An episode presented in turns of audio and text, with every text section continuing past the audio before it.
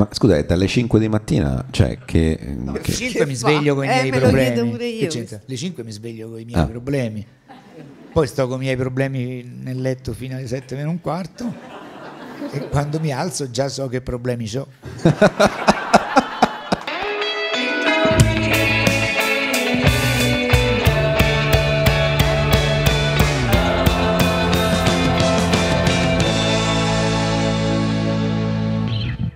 Buonasera a tutte e buonasera a tutti, benvenuti alla puntata numero 186 di Tintoria. Applauso. E vai.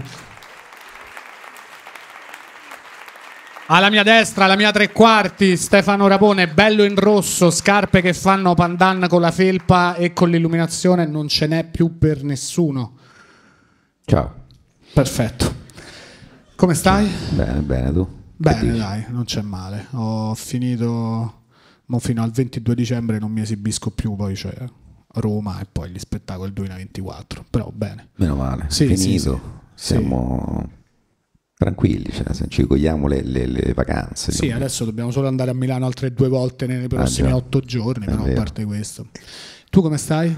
Bene, bene, appunto, devo andare a Milano continuazione. Tutto il però. tempo, non fai però- altro che andare a Sì, Milano. sì, sì. Sono preoccupato. Ogni tanto dovresti andare in qualche altra città. Però vabbè, poi questa puntata quando esce? Questa esce, mi sa, il 5 dicembre, quindi mo ci stanno le vacanze di Natale, ti riposi. Eh no, ci sono varie festività prima. Che Dobbiamo... Beh, c'è intanto Thanksgiving, che Però- è, è passata, eh, però...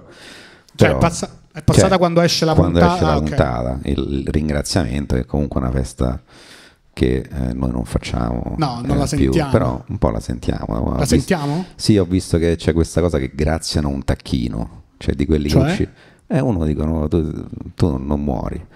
Ma chi lo dice? Il presidente. Il presidente Joe del- Biden Joe dice Biden. quello Sì. e quello vive. E quello vive. Gli, Gli altri 200 milioni no, muoiono. Vabbè, Sì, sì. e che, che fanno col tacchino che vive? E sta là. Lo ammazzano il giorno dopo, cioè nel senso No, no, vive, vive. in eterno. Arriva a Natale, si fa, Lo fanno senatore. si le cose. Lo fanno, sì, sì, senatore. Eh, vabbè. E, e poi, poi c'è eh, la- la- la, Madonna. Ah, è vero, l'8 dicembre, sì, l'8 dicembre me lo dimentico sempre. Che è l'8 dicembre? È la festa della la Madonna, è l'Immacolata Con- Concezione. Festa, fanno- L'Immacolata Concezione è, è- è Cristo, lo sai che non ho fatto catechismo, è Cristo che è nato senza peccato. Eh no, e, qua casca l'asino, no, no, qua è, è- è la Madonna che nasce senza peccato, cioè che viene Cioè, concepita senza il peccato alla Madonna originale, nata, a noi, noi celebriamo il fatto che la, la Madonna sia nata senza, senza peccato. il peccato originale, perché comunque... Un Cioè, po' complicata, cioè, beh, per no. me è un po' contorta. No, perché se tu pensi, lei è, è il vessillo dove si incarna cioè, Ge- Gesù Cristo, cioè Certo. comunque Dio se deve viaggiare si, si incarna in uteri di prima classe, non, Ah, certo, è non è vero. che fa... Perché l'utero della Madonna è la carrozza silenzio degli uteri. Certo. Sì, sì, non, non è che Giusto. se- comunque Dio viaggia per lavoro, cioè non è che... eh, No, è, come tu vai piacere. sempre a Milano, viaggi Eh, comodo, chiedi la vai- business certo. perché stai tranquillo e quindi devi viaggiare, non è che può Sì, viaggiare in un, No, è- utero è, giusto, è giusto, di seconda diverso, classe, no? Quindi, giustissimo. eh, quindi È esce così. è. Al massimo ogni tanto arriva l'Arcangelo Gabriele e te prova a vendere American Express. Sì, sì. Lei ha già una carta di credito? Lui dice no, no, grazie, c'ho- Certo, educatamente. esatto, questa è la- l'Immacolata. Vabbè, quindi è, cioè praticamente mi dici che è la, la mamma della Madonna, come si chiama la madre della Madonna? Eh, Anna. Anna, Santa, I suppose. Santa- sì, sì. Sant'Anna. Anche lei. Eh, ha, ha- portato avanti la gravidanza senza nessun tipo di peccato, protetta da tutti i tipi di peccato. Sì, Certo, tutti e quindi sette. tutti sì. e sette, e senza che la gravidanza ne risentisse in termini di velocità o prestazioni. No, no, andava dritta, proprio spedita. Ah, ok. Allora, ma sai che forse l'ho, l'ho letta sta storia? L'ho letta sui Vangeli apocrifi, Ah. adesso non mi ricordo quale, Tu c'hai i Vangeli apocrifi. eh. solo quelli perché noi Certo. non battezzati ce li ci Ah, arrivano certo. per posta.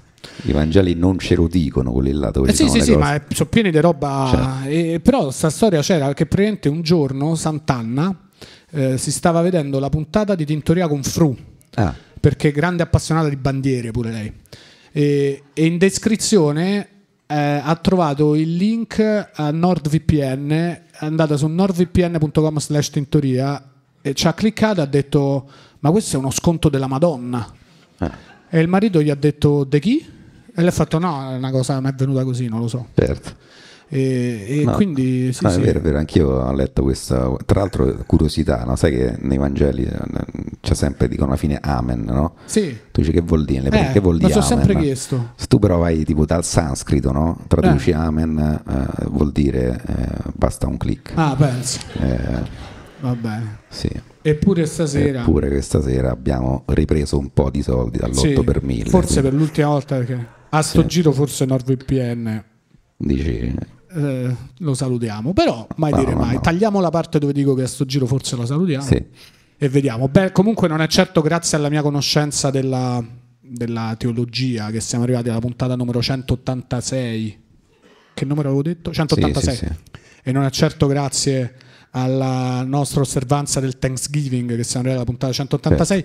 Deve essere grazie agli ospiti straordinari che abbiamo la fortuna di invitare ogni volta e quindi senza ulteriori indugi vi presento gli ospiti di questa sera, signore e signori, solo per voi Antonio Rezza e Flavia Mastrella.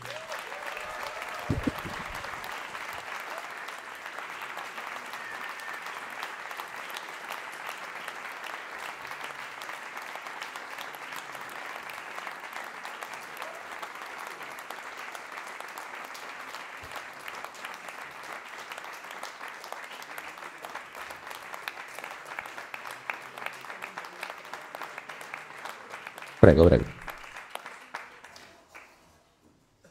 Buonasera, grazie mille di essere venuti ospiti di Intoria. Grazie anche, questo poi le persone a casa non lo vedranno, per il video abbiamo detto all'inizio che abbiamo proiettato un video prima di cominciare la puntata che ha, ha fatto ridere, le persone erano belle calde, poi siamo arrivati noi, abbiamo fatto la presentazione, abbiamo affossato tutto, adesso dobbiamo ritirare su tutto quanto, quindi ecco. È stata divertente anche la vostra. e no- ho scoperto stasera che anche la Madonna era stata concepita senza... Senza peccato, vedi? eh. Ma non No, mi risulta, no, vero, non è vero. Sì, sì, è Vero. vero. No. vero. Stefano è La ferrato. Madonna? La Madonna. Ma Eh, già esisteva l'inseminazione artificiale? Eh, Possibile. Può essere. Possibile. Però na- nasce senza Secondo, peccato. L'ha detto il Papa, quindi è, Il- uffi- è ufficiale. Il Papa ha detto che cosa ha detto il Papa? Ha detto questa cosa che ho detto io. Che la Madonna è nata NordVPN, senza- senza peccato. Ah, Sì, sì, sì, anche sì. il Papa, È ecco. infallibile, quindi in teoria... Sì, però l'ha detto lui, ma non è vero perché San Gioacchino si è accoppiato con Sant'Anna, da quello che mi hanno insegnato a me quando ero Però- piccolo. Chi è spe- chi? San? Gioacchino, Gioacchino, il padre Gioacchino, della Madonna. padre della Gioacchino è il padre Ah, di. Maria.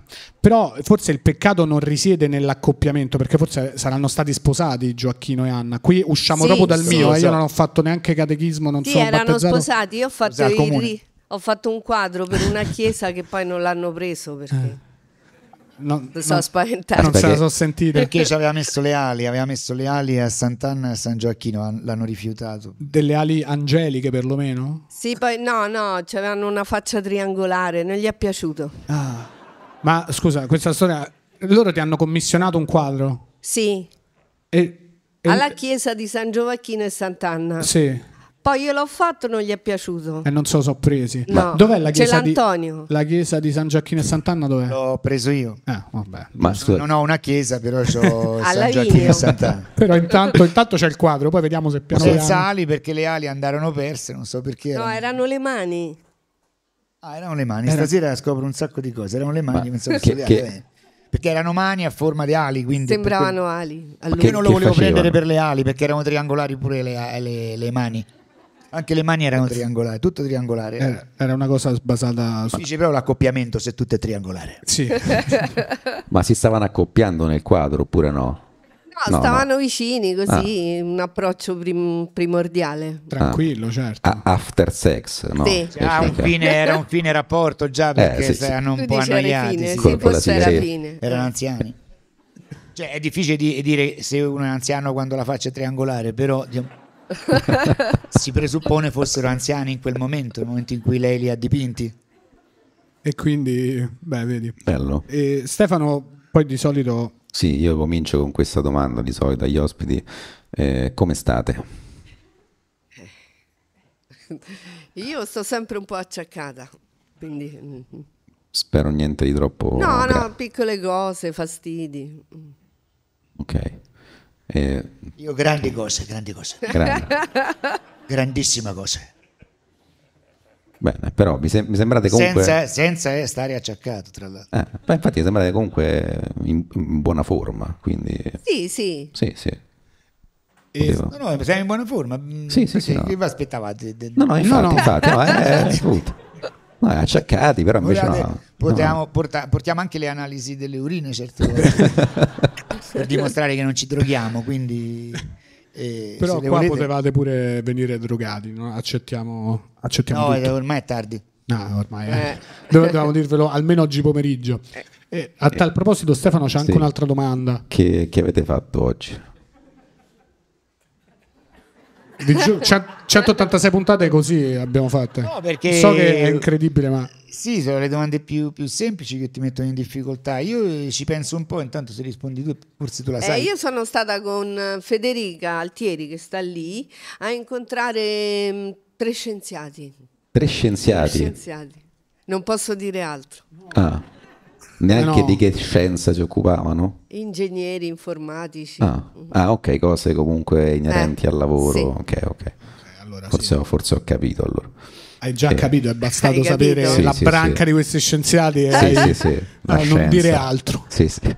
Tutto è chiaro. Sì, sì. Ehm, quindi vabbè, se non puoi dire non, non vado o- oltre. E, e- e tu invece... eh, No, io ho fatto stamattina sono stato a lavorare con Tamara ad Anzio, Tamara Viola, che lavora con noi. Poi ho fatto un'intervista qui a Roma sul libro e poi sono venuto qui. Non posso dire altro. No, certo, certo, certo. No, non pure andiamo... perché cioè, sulla, sulla giornata siamo un po' carenti e Ma no, però noi è- è sul lungo periodo che riusciamo a, a stupire l'interlocutore.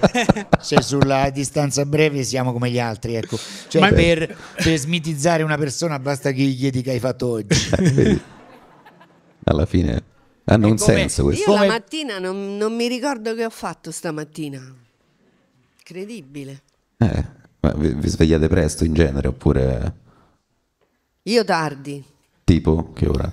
no e mezza, dieci. Beh, comunque abbastanza, cioè, per i miei standard è presto. Io... Preferisco lavorare la notte. E, e che ora dormi? Dormo alle due, alle tre. Ah, vabbè. Eh, Comunque un buon... Quindi 9 e mezzo pure presto. Comunque ci abbiamo anche la domanda sulle lunghe distanze, volendo, vado. Volevi Sì. chiedere altro? Poi, eh, tu invece ti svegli presto. Ah, giusto. Sì, lui... Sette meno un quarto, ma già dalle 5 riesco Ah. a dare il meglio di me, insomma. Però vado a dormire presto quando non faccio gli spettacoli, vado a dormire presto perché ho il ritmo Ti- Tipo a che ora, a che ora dormi? tipo alle 10 e mezza, Ah. 11, perché vado a dormire quando viene, va a dormire Giordano, che è il- figlio di proprietà che ho. Ah, ok. E mi ha sfalsato il ritmo. Poi quando vado a fare gli spettacoli vado a dormire alle 2, alle 3, quindi non, non dormo bene. Ma non, è, non fa niente, stasera non fa niente. Ma le due e le tre perché poi c'hai l'adrenalina post spettacolo e non riesci a addormentarti?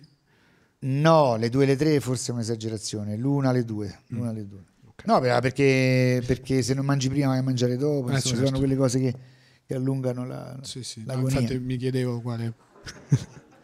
Ma scusa, è dalle 5 di mattina, cioè che... No, che- alle 5 mi fa? sveglio con i Eh, miei me lo chiedo problemi. io. Alle 5 mi sveglio con i miei Ah. problemi.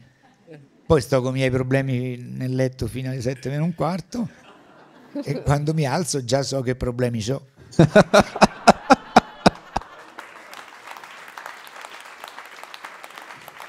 Sei preparatissimo, dici oh. Eh, Eccoli qua. Ci, ci sono tutti. Questa risposta è bellissima. cioè, Eh, oh. Non- Vabbè, no, bello. E, vai, vai, prego. No, No, sono, sono soddisfatto. Perfetto, Sì. perché ho la prima domanda sulle lunghissime distanze. Eh, voi eh, collaborate professionalmente adesso da, si può dire, tanti anni, eh, però prima di incontrarvi, di capire che volevate eh, collaborare, fare questo tipo di spettacoli, che artisticamente che facevate? Anzi, prima ancora di artisticamente, che facevate? Cosa volevate fare?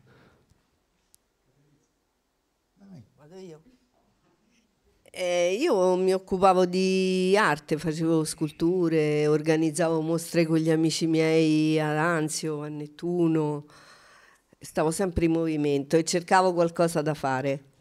E pensavi nella vita farò tutta la vita questo, sculture. Sì, sì, io pensavo di fare l'artista, non sapevo fare altro, non ho mai saputo fare altro, quindi eh, per vivere fa- ho fatto un po' l'artigiana, poi ho fatto de- facevo le stanze dipinte, guadagnavo qualcosa e facevo i viaggi. Fino a che ho incontrato Antonio ho fatto tantissimi viaggi. Ma infa- Lavoravo e viaggiavo. E infatti Anzio, tra Anzio e Nettuno, volendo fare l'artista, che, prospettive professionali c'erano? Cioè dicevi farò Beh, era sperimentazione, è importante che uno si prepara. Ero molto giovane e poi fino a 28 anni ho fatto così questa vita di viaggi. Poi ho incontrato Antonio e mh, dopo aver fatto svariate prove nelle gallerie d'arte, in posti dove si lavorava in arte, non ci ho avuto la forza perché non mi piaceva l'ambiente, erano, le gallerie secondo me erano troppo strette. Poi ho incontrato Antonio che si occupava di teatro e ho visto in lui una possibilità di esprimermi nel grande spazio. E così abbiamo cominciato e non abbiamo più finito.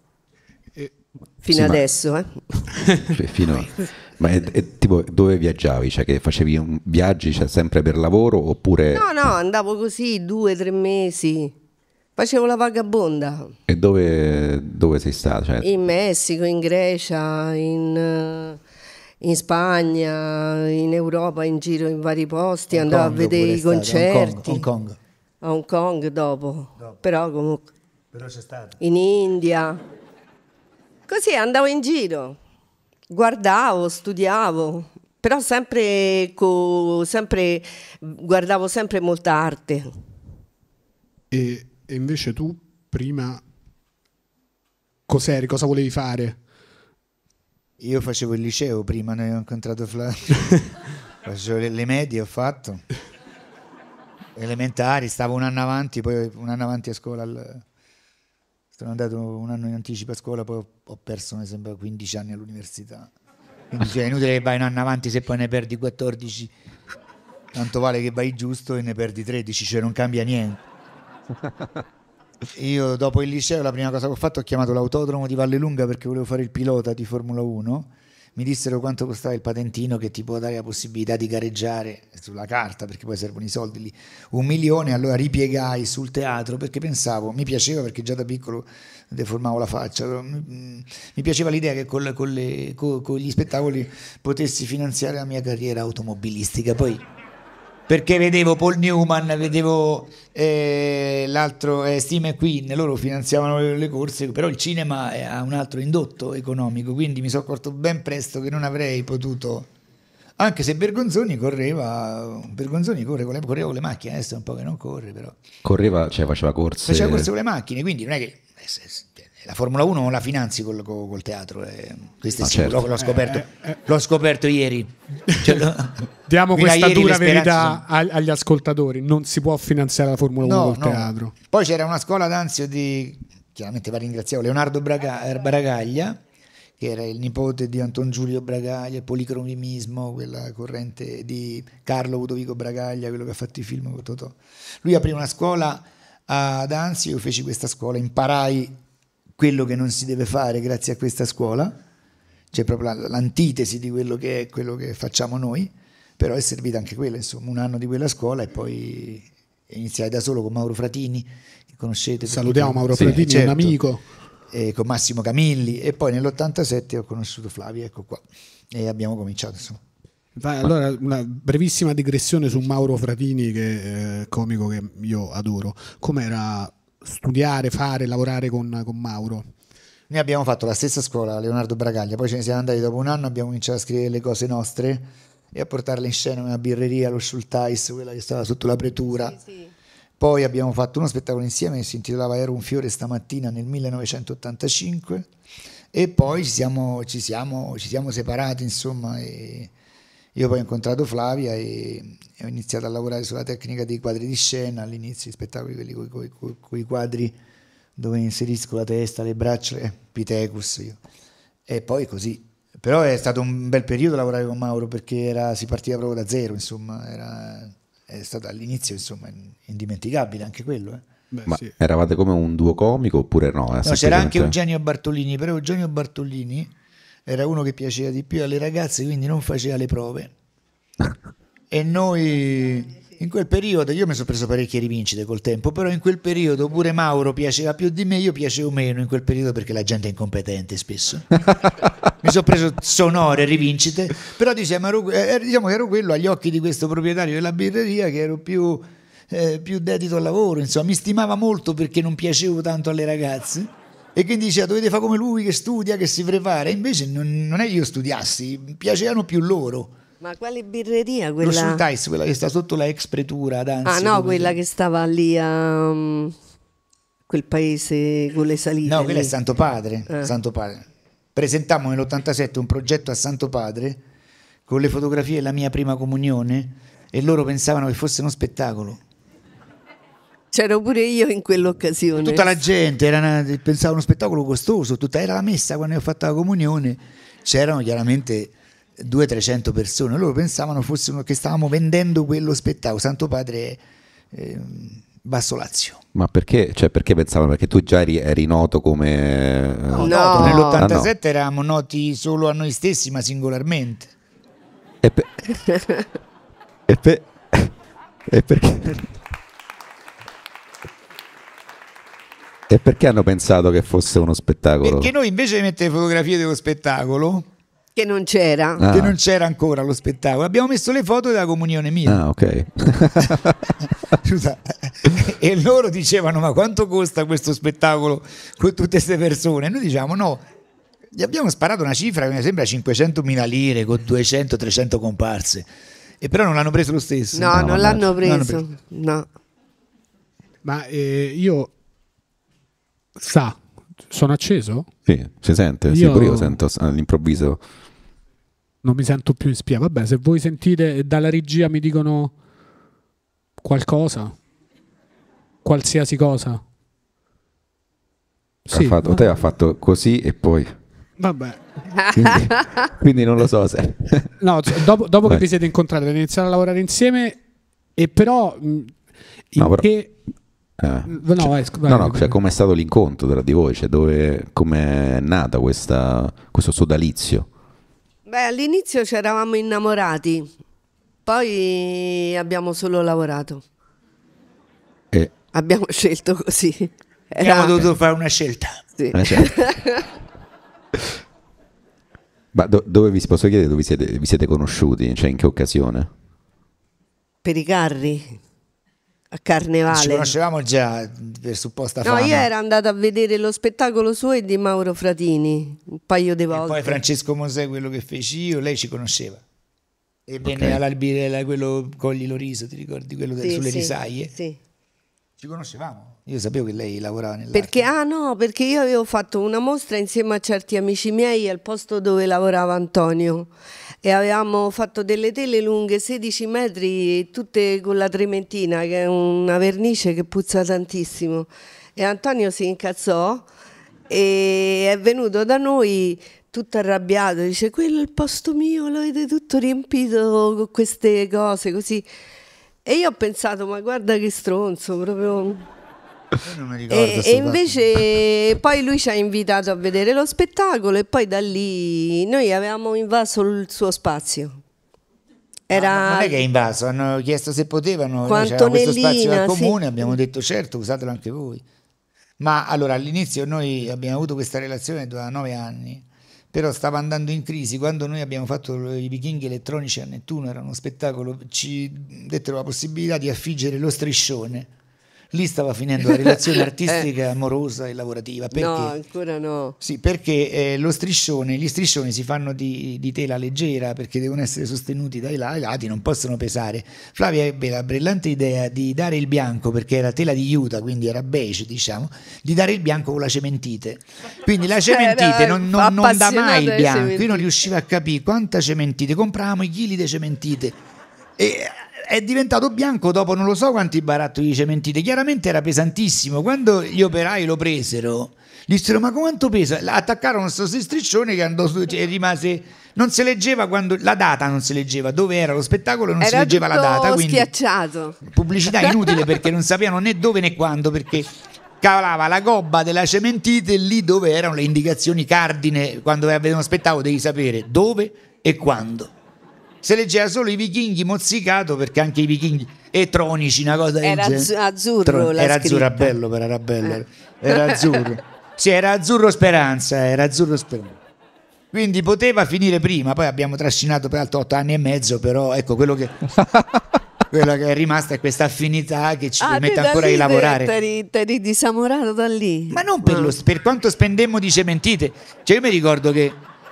Mi ricordo che le- le- in- al ferramenta ci chiedeva: Ma quanta, che ci fate con tutta questa cementite? Perché non si usava, era anche obsoleto come. Era economica. Eh. Sì, ma economica se ne compri due barattoli. Eh, e tu ne compri 40 e, e non è più tanto economica. Vabbè, comunque, insomma, errori di... Era l'87, gioventù, insomma, non è eh, stata eravamo più usata la giovani. cementita. Eh, bello. Ma non solo da noi, eh. Non Darsi la esiste voce. più, non esiste più. C'è tanti problemi, il telegiornale non dice che... Non... Eh, quindi vi siete incontrati, vi siete eh, innamorati, posso dire questa Sì. parola. E, e già avete cominciato a collaborare insieme, quindi da, da subito, oppure ci è voluto un po' prima di collaborare proprio artisticamente anche? No, no, subito. Ah. No, l'innamoramento era una scusa, subito Eh, iniziamo subito a lavorare. Anche perché avevamo lo stesso desiderio di fare, che non è facile. E quindi subito ci siamo messi al lavoro, ma veramente subito. Abbiamo fatto, lui mi aveva chiamato anche per una mostra, i Visigoti, l'abbiamo portata poi in giro a Milano, siamo andati a cercare dei teatri, cioè ci siamo messi veramente subito in moto. E in, quel- in quegli anni là, cioè all'inizio, quanto, quanto gli spettacoli erano, non vo- vorrei dire simili a quelli, io ne ho visti un po' di quelli, eh, degli ultimi diciamo, però dire simili visto che comunque ogni spettacolo è molto diverso, però quanto già avevate uno, uno stile vostro come, come coppia artistica e quanto invece sperimentavate e, e che tipo di risposta avevate? Cioè dove, dove andavate a vendere lo spettacolo, dove andavate a proporre lo spettacolo? Dappertutto andavamo. Comunque aveva- abbiamo, io ho concepito questi quadri di scena perché doveva essere un apparato scenico che però entrava in ogni posto e con questa tecnica riuscivamo a fare spazi da due metri come spazi da 10, 15, cioè era molto versatile che all'inizio era nato come un paravento dove Antonio si affacciava eh, mentre si cambiava e poi è diventato proprio uno stile fino al 97 98 poi abbiamo completamente cambiato cioè ci siamo sempre rinnovati almeno spero. Però li portiamo, quegli spettacoli lì sono ancora Pitecus, quei quadri di scena, cioè sono stati classicizzati da noi, diventano classici perché tu interrompi quel tipo di ricerca, io adesso non sarei più in grado di, se Flya facesse un quadro bucato, non sono più tecnicamente in grado di, di fare, di dare voce a due o tre personaggi, non lo so più fare. L'ho disimparato e appunto risiede lì, quando facciamo Pitecus li faccio per come sono stati fatti, è bellissimo ancora oggi. Però non, non- ma non lo farei perché non sono capace perché non mi interessa, non mi interessa far dialogare i personaggi da un quadro adesso no? è stato fatto già Ma infatti questa cosa di, noi ce lo chiediamo spesso, di rifare, di tenere sempre tutto in repertorio, cioè nel senso di rifare spettacoli eh, molto vecchi e, ri- e riproporli.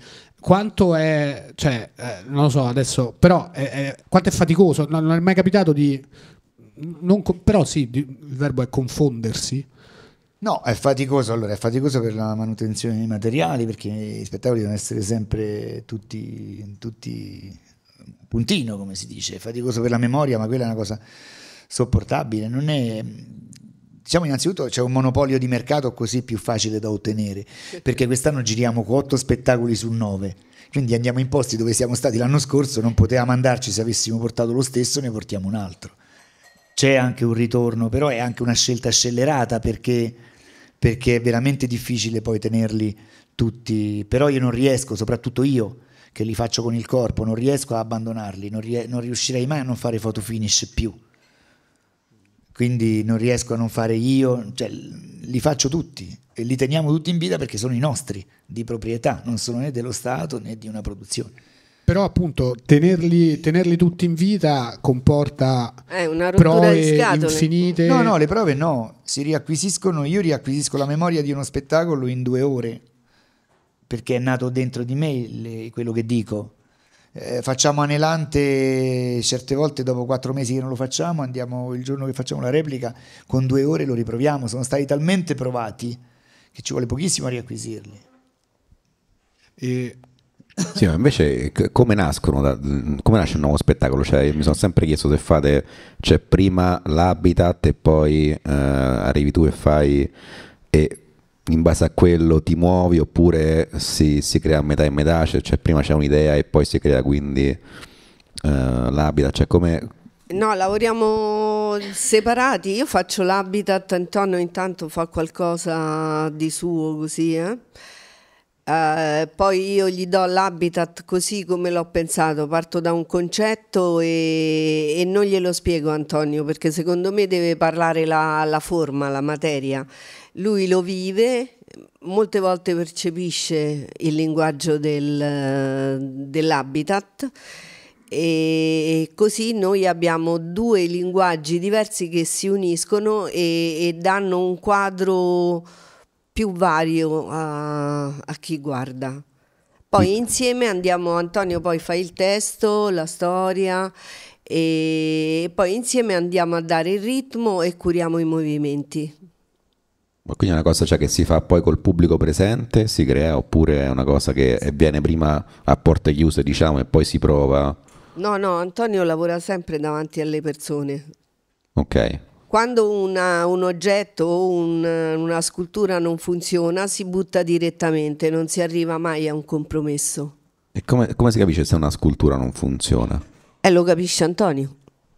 Eh, Antonio, come lo capi- lo capisce? Non non, è che non funziona, non, non riesco a farci quello che, che vorrei. Cioè, lei me le, me le dà queste cose, mi dà questo mondo dove io vivo un anno, vivo più lì che a casa mia. Poi io con Massimo Camilli iniziamo a fare le prove noi. Massimo lavora con noi da 30 anni, è come fosse un amplificatore, come se vale, vale 100 persone per, per come mi riesce a, a far... Cioè io tiro fuori durante le improvvisazioni cose come se ci fosse un pubblico, poi iniziamo a fare le prove aperte dove vengono 20, 30, 40 persone e quindi cresce anche il ritmo dello spettacolo. Se io non riesco a usare una scultura, un oggetto di Flavia, o decide lei, poi decidiamo insieme, rimane lì come elemento diciamo, scultoreo, però inanimato, oppure, oppure si toglie. Insomma, tanti quadri di scena non sono stati utilizzati perché non sono riuscito a farci quello che, che avrei voluto e non vengono. La sfera di photo finish io non sapevo usarla perché venivamo da due spettacoli bidimensionali. Poi la misi in testa, ho cominciato a correre, io la usavo da dentro, poi all'improvviso l'ho messa in testa, ho fatto le suore cappellone, ho cominciato a correre e lì è nata la, la sequenza della corsa delle suore che è una delle cose più belle che, che- che mai fatte, è una cosa che, bellissima insomma. quindi capita che delle sculture dici no, queste non le riesco a usare e poi magari tre anni dopo dici oh, quella scultura là che non, è, No, non ero no, riuscito a no. usare. No, è una volta che è stata rifiutata si brucia, Una non volta che è esiste. finita è finita. Si, si brucia Magari letteralmente o va, si- ci faccio qualche mostra, cioè non, non- non va perduta, però mm, non torna più sul palco. Cioè in Ubris l'ultimo spettacolo lei mi ha dato la porta, una porta stretta, non so chi Sì. ha visto l'ultimo. Io la usavo perché mi ha dato pure i puntelli per tenerla ferma senza che nessuno la reggesse, quindi quattro, quattro pezzi di, di- di legno che la tenevano. Io l'ho usata per un sacco di tempo così, poi ho capito che se io levavo gli ormeggi e la spostavo io di peso, era come una pistola in mano a Clint Eastwood, cioè io posso decidere con quella porta chi sta fuori e chi sta dentro e quindi diventa cioè, una eh, composizione sterminata di combinazioni. E poi la porta significa perdita di senso, perché la porta non c'ha né la stanza né le mura che la sostengono. Perciò c'è una contraddizione tra il messaggio visivo e il messaggio eh, drammaturgico. E, e vi è mai successo, specialmente anche all'inizio, di eh, fare questo tipo di spettacoli e trovare, cioè com'era la, la reazione del pubblico inizialmente, visto che non c'è qualcuno che fa cose come, come le fate voi? Cioè all'inizio com'è stato il, l'impatto col pubblico? Nella notte dei tempi? Sì. Però sempre, Sempre abbastanza Sempre positivo. bello, E, e già da subito hanno... No, cioè, noi andavamo a, visto che c'è Fabrizio Mon- Passamonti stasera, eh, Fabrizio, eh, Fabrizio Passamonti. Eh, vedi, non, dove Ecco. sta Fabrizio? E noi lavoravamo, Fabrizio lo sa, con Riccardo Casca all'Alfellini, che era questo teatro cabaret eh, dove abbiamo fatto la sperimentazione. Insomma, quindi il- è chiaro che eh, la gente un po' rimaneva spiazzata, ma c'è sempre stata questa attrazione verso una cosa ci Nuova. dicevano voi non Eh. vi rendete conto di quello che fate e allora noi che non eravamo deficienti rispondevamo sì, ci rendiamo benissimo conto. Perché quando uno vuole eh, dire che tu non sai fare quello che stai facendo oppure che lo sai inconsapevolmente, dice tu non ti rendi conto di quello che fai perché si rende conto lui. Mentre lo stai facendo tu, pensa alla presunzione dell'essere umano. Però c'era, eh, c'era anche tanta gente che ci diceva che non c'era niente di nuovo da inventare. Esisteva anche prima. Sono, sempre, sono i nemici di tutti. Ma eh, vi è anche capitato di trovarvi davanti a un pubblico che invece proprio non capiva e quindi magari stavate nel, nel posto sbagliato oppure erano sbagliati cioè, loro, cioè, vi è successo anche serate appunto non andate bene in un certo senso? Guarda, a Palermo l'aneddoto più divertente mi viene in mente, il mercoledì fanno entrare le persone soltanto le persone iper anziane, quindi entrano io da sopra, c'è il camerino, entrano quei deambulatori, cioè entrano così, quindi era un pubblico 900 persone, 100 saranno stati sotto i 70. Ultra anziani. Abbiamo fatto fratto X, non hanno capito niente all'inizio e alla fine. Un fratto X asettico senza una risata, è impossibile non ridere a fratto X. Ogni tanto le sentivano i giovani che ridevano, ma venivano sommersi dalla malinconia de- di, di queste persone ormai al lumicino, addirittura d'arrivo. Quando io scendo e parlo del male dello spettatore, lo spettatore non so chi ha visto fratto X, una signora mi ha fatto dopo, non ci sto capendo niente. Ma... Vabbè, finito lo spettacolo non se ne andavano più senza aver capito niente, non ci mandavano più via, poi venivano a toccarci perché ci vedevano più giovani di loro, ci ma eh, cioè, applausi di un quarto d'ora, quindi si può apprezzare quello che fa un altro anche senza capire quello che fa, ma soprattutto insomma. Eh, questo è un aneddoto. Quindi, Certe volte qualcuno se ne va, però non so pochi rispetto a quelli che gradiscono. Però chi se ne va è come quelli di stasera che dicevi tu via del Mandrione, difficilmente torna a casa. Perché c'è una giustizia. Ma invece a proposito di appunto magari qualcuno che se ne va, eh, tu sul palco ogni tanto bestemmi. Eh, eh, Ogni vent'anni bestemmia. eh, no, però, Quindi la prossima è nel 2029. però adesso un po' la bestemmia si è, si è sdo- cioè un po' si è sdoganata anche sul palco nella stand up comedy qualcuno bestemmia. Mauro Fradini c'ha un pezzo con una bestemmia secondo me strepitosa, elegantissima. E, no, è vero, ce l'hai presente Sì, varie, quello sa, no? tratto dal sì varie però vabbè, Sì, sì, sì. una- un pezzo tratto dal Vangelo tra l'altro però adesso la bestemmia prima immagino cioè appunto negli anni fino agli anni 80 anni 90 le bestemmie oltre che bestemmiare Dio è un reato in Italia magari No, non venivano più. non più Io so che non è più penale. per fortuna però magari venivano recepite in modo diverso bestemmiavi anche È fastidioso. Io non credo in Dio, ma è fastidioso. Se sento uno che bestemmia, mi dà fastidio. e, e anche eh, alle persone dava fastidio quando dava più fastidio prima quando bestemmiavi sul palco rispetto ad adesso secondo te No, Giovanna d'Arc è la prima bestemmia che ho detto e la dico, uh, ce la dico in, come intercalata del basso Lazio che viene usata come il cioè, come viene usato il cioè dai sessantottini. No, mettevano cioè ogni come ha fatto il film Verdone con i cioè, no? E lì usano questa bestemmia che non è proprio chiarissima e non ho mai avuto Famiglia Cristiana uscì con un articolo, bellissimo spettacolo, peccato per quella piccola offesa a Dio, era una bestemmia, per quella piccola offesa a Dio, ma si parla di 25 anni fa.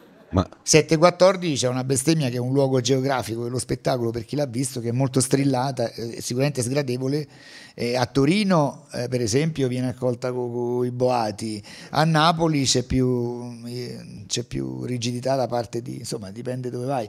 In Russia in Russia venne accolta benissimo perché No, non cioè, non, la, non hanno preso tradotta. 7, 14, 21, 28, hanno edulcorato la bestemmia. Io andavo a fare quella bestemmia in russo dei test e tutti ridevano, dico ma questa è una bestemmia.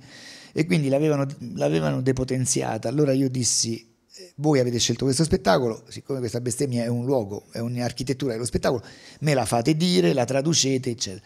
Siccome c'è l'arresto lì per chi bestemmia, la tradussero in italiano, tutto lo spettacolo in russo con le cuffie e c'era la bestemmia in italiano, quindi ci hanno fregato in questo modo.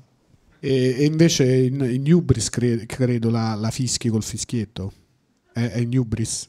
Se può dire sta cosa, poi che la taglio. Beh, ma non è che bestemmia. No, No, no, però- no, no, bestemmio però- dentro Dentro di lui, bestemmia. no, no. No, Dentro al fischietto bestemmio e non è Sì, intelligibile, però è- voi No, no, quello, quello non è illegale. fischietto. Però io lo dico perché il fischietto poi. Ci avete un fischietto L'ho comprato, l'ho comprato il fischietto. È una bestemmia interiore, è un'altra cosa. È più pura, capite? Eh, Più matura, più sì, matura. eh. Quella stupenda, tant'è che appunto. Ma ne dico 70 in Ubris, però non c'è la controprova. Sì. Cioè, se io vado a fare un processo perché mi dicono ci fosse ancora penalmente perseguibile questo tipo di reato, io andando col fischietto faccio quello che faccio sul palco, non è No, no, intelligibile, però è chiaro che è quella. Sì, sì, il sentimento si percepisce. No, c'è un aneddoto alla. Spezia. L'anno scorso con la bestemmia il sindaco voleva interrompere lo spettacolo. Noi stavamo lì, il direttore artistico mi ha detto fammi il favore, togli la bestemmia. da se-". Io non l'ho mai fatto, siccome il direttore artistico era una persona veramente... L'ho tolta interrompendo dicendo qui ci doveva essere una bestemmia per colpa del sindaco che ha minaccia. Quindi uscirono articoli ancora pe- più cattivi verso il sindaco che verso di me. Quest'anno ci ha richiamato, io gli ho mandato Ubris il video, lui ha letto che c'era una bestemmia entra un fischietto, quando ha visto che bestemmia un fischietto mi ha detto non mi puoi fare questo Antonio perché tu ritorni qui dopo che il sindaco a bestemmiare dentro un fischietto, io volevo ritornare alla Spezia e dirgliene 70 dentro un fischietto, abbiamo cambiato spettacolo perché è stato giusto così. E- Vabbè, quindi sei ancora ostacolato dal, da- da- dal senso del pudore in qualche modo, o del sindaco semplicemente. dai. Cioè, eh, in alcuni posti, diciamo... Però quest'anno è venuto a salutarci quando siamo andati, era tutto Ah. contento e quindi vuol dire che la- un anno dopo non fa più male a bestemmia. Non so, eh, C'è un tempo in cui decade il dolore inferto dalla blasfemia. E Ma, eh, ma voi siete, cioè, siete cresciuti con un'educazione ehm, cristiana oppure, oppure no? O l'avete abbandonato? Cioè, qual era il vostro rapporto co- con la religione? co- Io non ce n'ho alcuno, niente. Zero. Antonio eh, mi sa dalle suore è stato tutto Dalle il suore? tempo. No, perché- Io ho Evidente. fatto scuola laica. mm. È perché, perché ha anche fatto il film adesso, ha fatto il, il- il Cristo in gola. Eh. Quindi forse c'è un, un immaginario, diciamo, eh, sì. sì, ma non, non ci credo, però ci ho creduto, ecco. Quindi Ah, sono stato anch'io No, eh. credulone, dicevo. "Mm". Come? Sono stato anch'io credulone. Ah, ok, ok. No, ero curioso così. invece hai detto dello spettacolo in Russia. Eh, avevamo letto de- degli, degli spettacoli internazionali. Quindi sono spettacoli in italiano, cuff- cioè eh, eseguiti No, normalmente lì li con le fanno in Russia proprio anche i film e non li sottotitolano, li sentono con la traduzione simultanea. Traduzione simultanea dello spettacolo. E, e perché do- dove altro avevamo letto che Beh, è stato anche in Cina, mi In pare. Cina. Siete stati? No. Sì, siamo stati in Cina. Con gli ideogrammi là. Però col, eh, Ah. con, lo- con la scritta in alto e la te- i due laterali. cioè, I titoli con gli ideogrammi. È E stato anche- interessante in Cina. Eh, come, come l'hanno recepito? E hanno capito benissimo, siamo molto vicini a livello culturale. Ah, sì? Mm, Sì, più vicini di quanto potevo pensare. Hanno visto la tegola il caso, sono impazziti. Ma eh, ridevano, cioè, ridevano Come nei, te- nei te- noi, nei sì. tempi giusti. Sì. Ah. E c'era la bestemmia La lì. seconda, no, non c'è bestemmia Ah, lì. Non ho ok. potuto fare gli uccelletti a fatto X perché lì non puoi Il far nudo, vedere eh. il nudo. Ah, Hanno visto in prova, hanno, hanno riso per, per un'ora dopo che l'hanno visto in prova, però dopo che hanno riso un'ora ha detto no, non si può fare. Però con le lacrime stavano, quindi loro vorrebbero fare quello che non possono fare, come ogni essere umano. quindi si traducono bene i vostri cioè, i testi nel a livello anche straniero. E, e- e Un anche uccelletto è un uccelletto qua un uccelletto in Cina. Eh, certo. quello, è la bello, quello è il bello dell'uccelletto. Beh, eh, la, la fantasia loro è leggermente diversa dalla nostra, ci stanno degli adattamenti più impegnativi, penso. È più difficile la traduzione. Eh sì, no, perché infatti quello- la difficoltà che abbiamo noi anche a tradurre le cose in inglese è che molti riferimenti si, si perdono. Non so nel caso. Ci vuole appunto- un, buone- un buon traduttore, uno che riesce a trasferire bene il concetto. Sì, in effetti no, forse pensavo gli spettacoli vostri forse non so, cioè sono abbastanza universali, non so, non hanno dei, dei riferimenti troppo stretti. Sì, non forse. hanno riferimenti alla, al- Eh. a- No, al qualcosa c'è, presente, ma qualche qualcosa cosa, c'è, so. sì. Cioè è difficile tradurre in spagnolo tu in Cenerentola tu cazzi 36, cazzi 36 Queste cose, eh. il calzare cazzi e calzi è un gioco, però sono pochi i giochi di parole Mm. che impediscono una traduzione, pochissimi. Ma eh, quindi in quanti altri posti l'avete fatto? Beh, in, in America pure mi pare siete stati? A New York, A New York, in Francia, in Spagna, E- Parigi. in Svizzera Romanda. E, e Però la tu- Svizzera, Ah, la Svizzera, Svizzera, sì. la Svizzera io non la considero eh, estero. Beh, lo facevi in italiano lì. Me a Svizzera siamo noi. Sì. Siamo noi. Siamo noi. La vera Svizzera siamo noi. Ma qualcuno di questi l'hai fatto in lingua o erano sempre traduzioni? In spagnolo, tutto in spagnolo, Pitecus. Me siento solo, nunca nadie viene a verme, nunca che diga vamos a ver este desgraciado. Bellissimo. Tutto quanto in spagnolo grazie a Juan Francisco del Valle Gorribar che ha fatto l'adattamento in spagnolo. E a New Bellissimo. York un pezzo 10 minuti in inglese, il resto con i sottotitoli, così come a Parigi. E poi in Cina ho detto due, due parole perché è impossibile proprio impossibile che tu impari 30 secondi in cinese con, Eh sì. con tre anni perché sono tutti suoni. sì, sì, sì. Ho imparato, non lo so, non mi ricordo. Eh. Ma quando dicevo ridevano perché... E, e ci sono posti in cui vorreste andare a fare, cioè anche in cui non siete ancora stati, in alcuni stati? Eh, te- ma tutto, quasi tutto il mondo. Ah, ma è in programma che lo facciate oppure... Col catetere. Vabbè, piano piano. Infatti. piano, piano. con, due assistenti che reggono le sacchette. Diciamo che il tempo Che- stringe, che quindi è difficile. Bello, prego, prego, vai. No, mi chiedevo eh, la cosa del nudo che in Cina non è mm, non, non si può fare e non so quanti, quanti spettacoli teatrali ci siano che, che fanno nudo, nudo integrale, su quello hai mai avuto resistenze? Cioè, detto No, no, può perché è un nudo funzionale, cioè, Cioè, l'importante quello è che non è gratuito il nudo, Il mio è perché eh, piace a tutti. Penso che piace a tutti il nudo. Quasi tutti. Anch'io le mie defiance. No, è pittorico, non è un nudo volgare. Io la No, prima no, volta, sono d'accordo, però in io quando faccio vedere il sedere ho avuto dei problemi. Dico che faccio? Lo faccio o non lo faccio durante le prove? Ma una volta che lo fai è talmente divertente, non riesci più a non farlo. C'è il metal detector di, di Hubris, quello che succede Sì. al metal detector. È una cosa che io mentre lo faccio dico, ah guarda, si avvicina il momento. Eh, quello fa, fa, fa mega ridere. Cioè lo faccio per me, non è che tu dici si spoglia, poi dici eh si spoglia sempre, ma io dovrei dire agli altri stanno sempre vestiti, io gli altri che stanno sempre vestiti non dico niente. E sì, mi spoglio per un minuto, aspettavo si spoglia sempre. Cioè che significa? Ecco. Cioè, le cose imprevedibili prima o poi stancano. Ci si stanca ad essere stupiti. E- Questa ci voleva il marmista. no, eh, Il marmista con lo scalpello. Eh, ecco. è arrivato, è arrivato. No. Un rimpianto nostro, soprattutto quando è Flavia a dire queste frasi, non avere sempre due marmisti al seguito. Ecco, quello è l'unico rimpianto. ma vai, scusami. Sì, ma c'è un'altra- anche un'altra domanda. Il rapporto che tu hai, per esempio, col pubblico, cioè come, come lo vivi? Perché io spesso ogni tanto vedo che eh, se ridono o applaudono al momento sbagliato, tu ogni tanto gli, gli sbrocchi. Eh, cioè, com'è? È, cioè, è la gag oppure dici dovete ridere quando si, si, si, si No, dovrebbe ridere? fastidio l'applauso, cioè io penso che c'è un periodo... Allora, i spettacoli sono faticosi, però se vengono applauditi rompono il ritmo. Quindi io finché ce la faccio fisicamente, la gente non deve applaudire.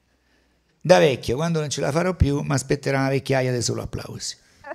Ecco, questo è il progetto. Ma quando applaudono troppo, ecco perché debuttiamo spesso al nord, perché c'è un pubblico un po' più, diciamo, severo e quindi troppi applausi rompono il ritmo, insomma, non fa piacere l'applauso quando non c'entra niente. E bisogna impedirlo, io cerco proprio di impedirlo. No, qui è solo quello, diciamo, è solamente una questione di ritmo, non è questione di odio nei confronti del pubblico che, che non No, capisce. io- Ok, Io amo chiaramente, letteralmente chi viene a vederci perché c'è uno scambio di energia. non- Io adoro chi viene a vederci. Ma Eh, poi soprattutto noi, eh, soprattutto per chi ci viene a vedere, siamo riusciti a andare avanti. Eh, certo, È importantissimo. non si possono odiare queste adorabili persone che vengono qui Queste effettivamente. adorabili canaglie. Esatto. Ma mh, eh, appunto perché il pubblico che vi viene a vedere è il motivo per cui avete- l'avete fatto per tutti questi anni. Però, eh, soprattutto prima, immagino abbiate provato, anzi più o meno avendo studiato, so che avete provato anche altre strade che sembravano quelle da percorrere. eh, o almeno alcune persone sembrano quelle da percorrere per eh, raggiungere più persone. La televisione, per esempio, eh, da cui voi vi siete tenuti anche abbastanza lontani, che tipo, perché gli spettacoli in televisione non, non credo possano, così come sono, funzionare, non- immagino che non, non si possa fare. Quindi che, che rapporto avete avuto e se, se la televisione vi ha mai provato a sedurre? Ma all'inizio abbiamo fatto tantissima televisione. Ah, ecco, quindi ho fatto una domanda sbagliata. Perché- Sì, è vero, tanta. All'inizio sì. All'inizio tantissima, però poi chiaramente eh, eh, poi abbiamo fatto i Troppolitani come autori Sì. e ci è piaciuto di più. E ogni tanto abbiamo delle collaborazioni, però mh, eh, la televisione, il problema della televisione è che mh, se la cominci a fare poi ti richiede troppo impegno. Cioè, lavori come una macchina e questo noi non l'abbiamo mai fatto. Noi facciamo un lavoro ogni due o tre anni perché dobbiamo avere sempre qualcosa da raccontare di nuovo perché altrimenti non ti rinnovi. Cioè dipende, poi se qualcuno ci chiede qualcosa andiamo subito, non è che non ci piace di farlo. La, No, Teco però- la nel caso l'abbiamo fatta nel 2004, 5 anni e mezzo. 2018? 2018 l'abbiamo Tro- fatta noi. No, ti No, la caso. del caso, quello che Ah, questa- prima. sì. Quello l'abbiamo fatto noi.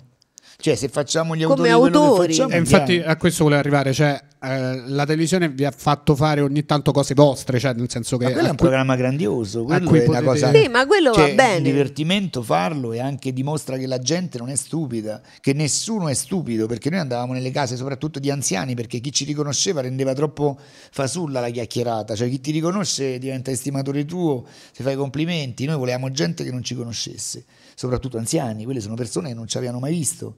Eh, Il ritmo si è creato subito, e capiscono e fanno, cioè nessuno è stupido. Quella è una trasmissione che dovevamo fare 15 anni prima, perché volevamo dimostrare proprio questo, che chi sta a casa non è deficiente, lo si fa diventare E deficiente. soprattutto ti fanno entrare, perché noi siamo entrati nelle case delle persone eh, senza nessun problema, non ci avevano proprio paura, anzi. In questo lavoro eh, Ivan Bellavista ha fatto anche, oltre l'atto- che l'attore, ha fatto anche, ci ha trovato le, le case da, da visitare. Senza dire che andavamo noi a fare quello che facciamo, dicevano verranno delle persone a fare le interviste, quindi è tutto spontaneo, non c'è un accordo.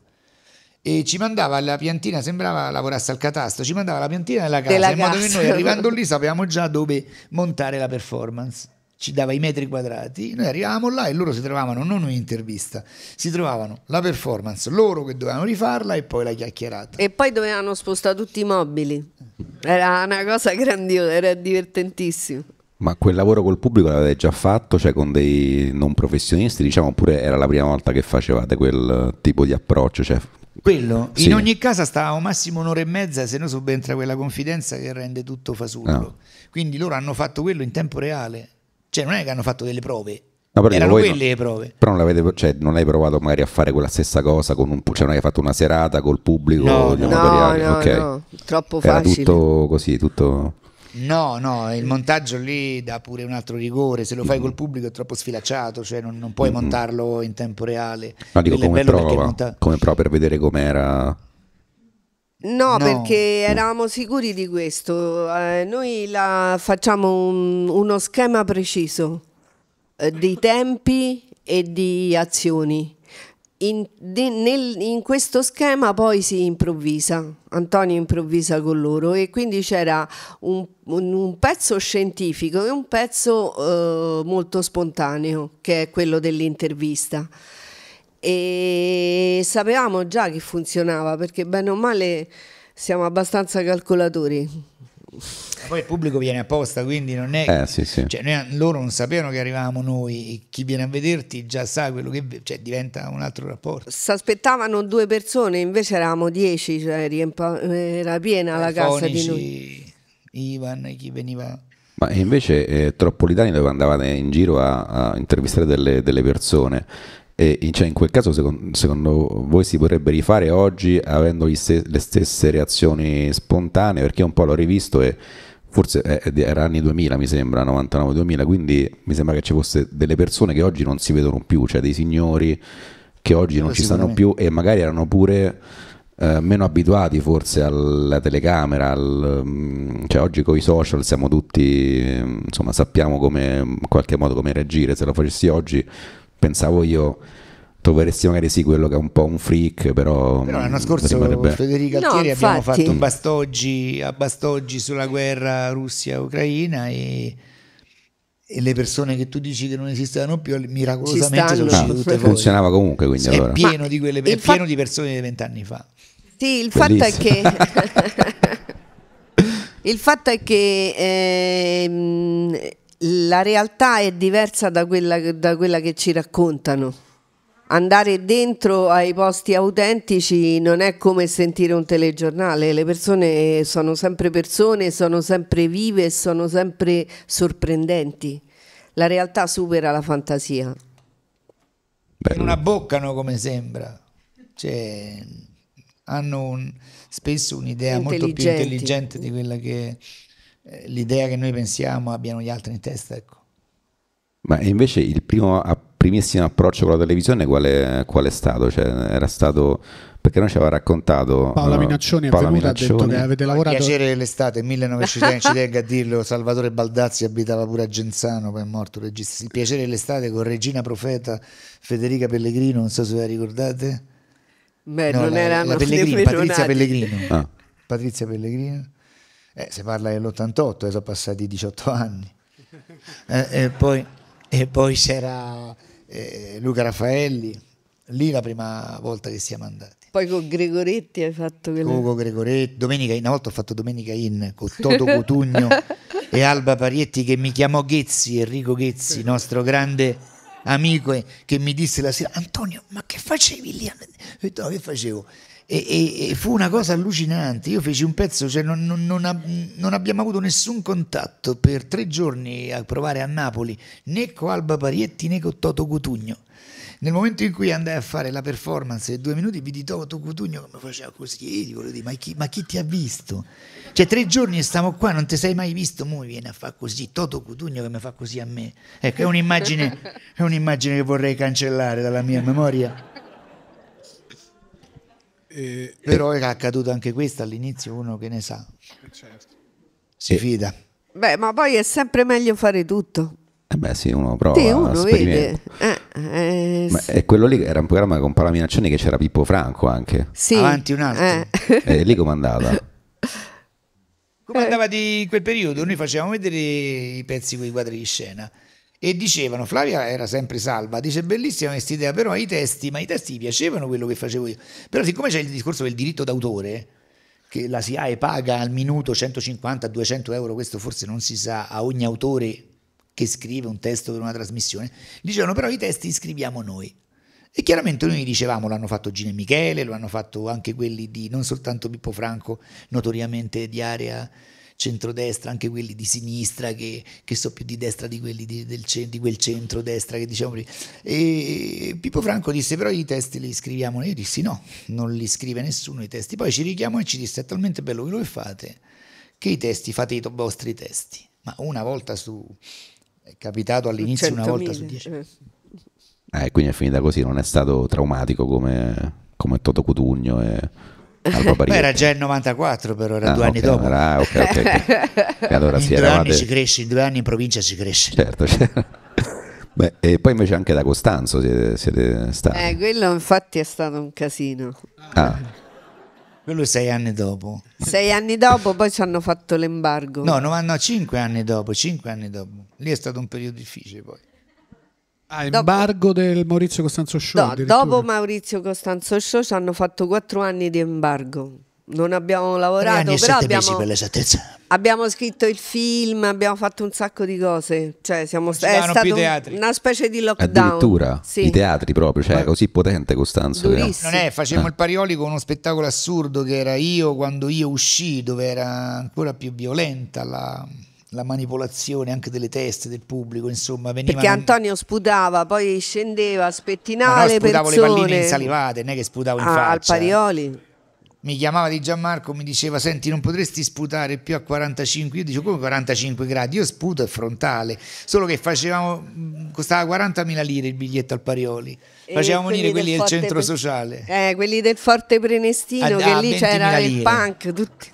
Quindi si trovava la signora col tupè vicino a uno rasta, quando noi andavamo, io andavo a toccare le testa, una volta una signora esplosi il tupè, gli arrivarono i capelli così, che sembrava più rasta del rasta vicino, arrivavano le lettere di, di protesta. punk, era- per loro è stato un trauma.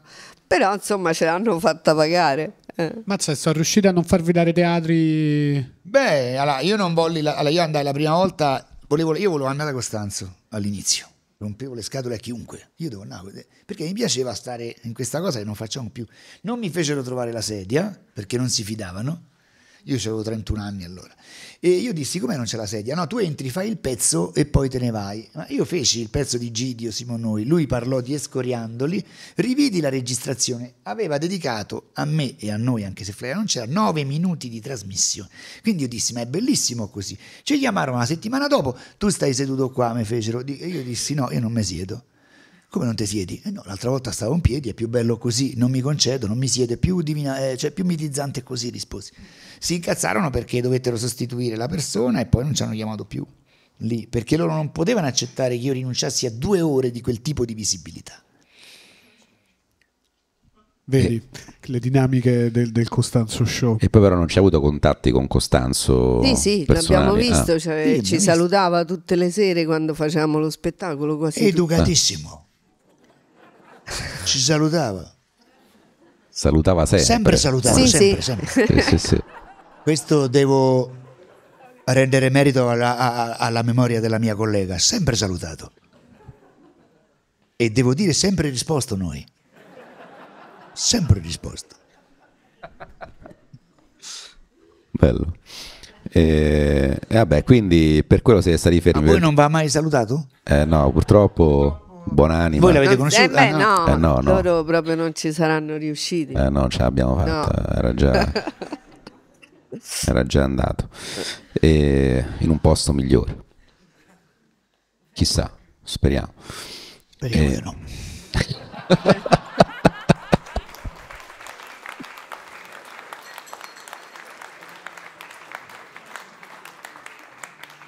Se c'è una giustizia, speriamo di no. No, scher- ma scherzano, su, scusa, Si stanno scherza, scherzando. scherza, stanno si scherzando, scherza. È un podcast comico. Eh. Si scherza, si scherza. Ma eh, invece, eh, io faccio che sempre collegato questa domanda, ma invece eh, Berlusconi, eh, l'avete mai incrociato? No, no, no. Mai, Mai. neanche di, di sguincio, peccato. Ehm, ma quindi dopo, quindi dopo questo embargo aveva scritto il film, quindi avete anche fatto del cinema, avete fatto Escoriandoli e quell'esperienza com- com'è stata invece? No, no, l'abbiamo solo scritto. Ah, non l'avete fatto Ancora su- non riusciamo a farlo. No, escoriandoli, No, escoriandoli, Flavia, escoriandoli. No, Escoriandoli sì. ab- lui Avevo quello- capito, l'ho avete visto, scritto sì. un film. Sì, l'avete scritto. E- Un altro. Abbi- avevamo scritto durante l'embargo abbiamo scritto un altro film. Ah, un altro No, no, lui film, parlava quello. di Escoriandoli, Io pensavo fosse Escoria- Scoriandoli. No, non è Ah, Escoriandoli. ah, ok, ok. Escoriandoli è del eh, 96, mi sembra. 96. Eh. Ah, ok. L'avevamo scritto nel 95. Quattro anni dopo Toto Cutugno Certo. facemmo Escoriandoli. Eh. Fu proprio una- uno sfogo naturale. E insomma. il passaggio al, ci- al cinema com'è stato? Il, cioè, Bellissimo. era era una- un'altra, mh, cioè era, era tanto diverso dal, dal teatro, oppure vi siete trovati anche lì un, Beh, è una stato vostra è dimensione? un bel film anche Scoriandoli. È stata un'esperienza bellissima, però poi non ce l'hanno più fatto fare un film. Un film così, diciamo, con il Non è vero, non è non produttore. ce l'hanno fatto fare, ma ci siamo noi negati alla ricerca di produttori, un periodo in cui i produttori pippavano tutti, noi andavamo a portare i progetti, non trovavamo l'attenzione, ingenuamente uno in modo anche infantile pensa che sta facendo un film, è la cosa più importante per lui, cioè, li trovi alterati, non tutti lo facevano, però quelli... Insomma, non era un terreno libero come il teatro, abbiamo ripiegato, non ripiegato, abbiamo deciso facciamo teatro e continuiamo a girare film perché li giriamo, li montiamo, no- ma non li facciamo uscire, ecco. Però facciamo film, diciamo, autoprodotti. Abbiamo diciamo fatto film autoprodotti. Cioè ci sono film che non sono mai usciti? No, Samp è uscito, No, è Cristo uscito Ancora, la legge, eh, Delitto sul Po, sono tutti usciti, Milano Ok. via Padova, escono con la nostra distribuzione, escono, vanno nei cinema, non hanno chiaramente la- la- la- il marchio del distributore sotto, cioè hanno meno impatto a livello di visibilità, ma è normale, il cinema indipendente è così. Quando saremo morti però usciranno tutti insieme in un solo cinema. Avete lasciato scritto pa, pa, pa, pa, C'era tutto in una multisala contemporaneamente tutti quanti. 70 film in una sola sala invece che 700 copie a livello nazionale, così il Bellissimo. tempo non, non potrà essere sufficiente per vederli tutti. No, però perfetto, così diciamo. Così rimaniamo sempre allo stesso livello. Ci sono, ci sono diverse rubriche che portiamo avanti all'interno di questo podcast. Eh, una di que- all'interno di una di queste rubriche io domando agli ospiti che rapporto avete con la marijuana?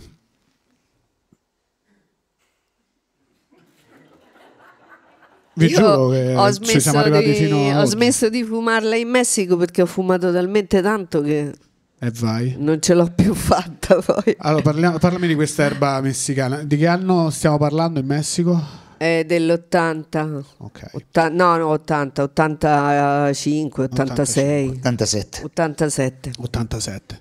E fino al Messico fumavi regolarmente? No, no, ho fumato fino a qualche anno fa, però no, ma mai più marijuana. Le sigarette hai fumato? No, no, l'ashish. Ah, l'ashish. Ah, vabbè.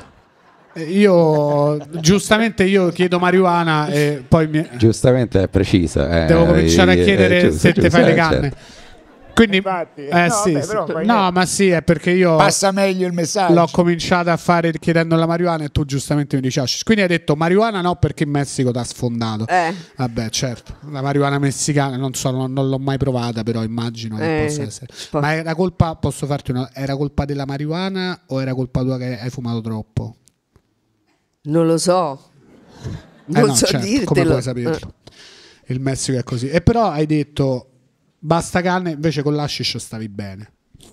Sì, perché non mi piace la realtà, quindi comunque mi dava quel senso di astrazione che poi ho visto che me lo autoproduco, quindi va bene lo stesso. Oh, infatti arriviamo a una domanda la- per me molto importante. Hai mai notato una correlazione tra uso della marijuana o dell'ashish e creatività?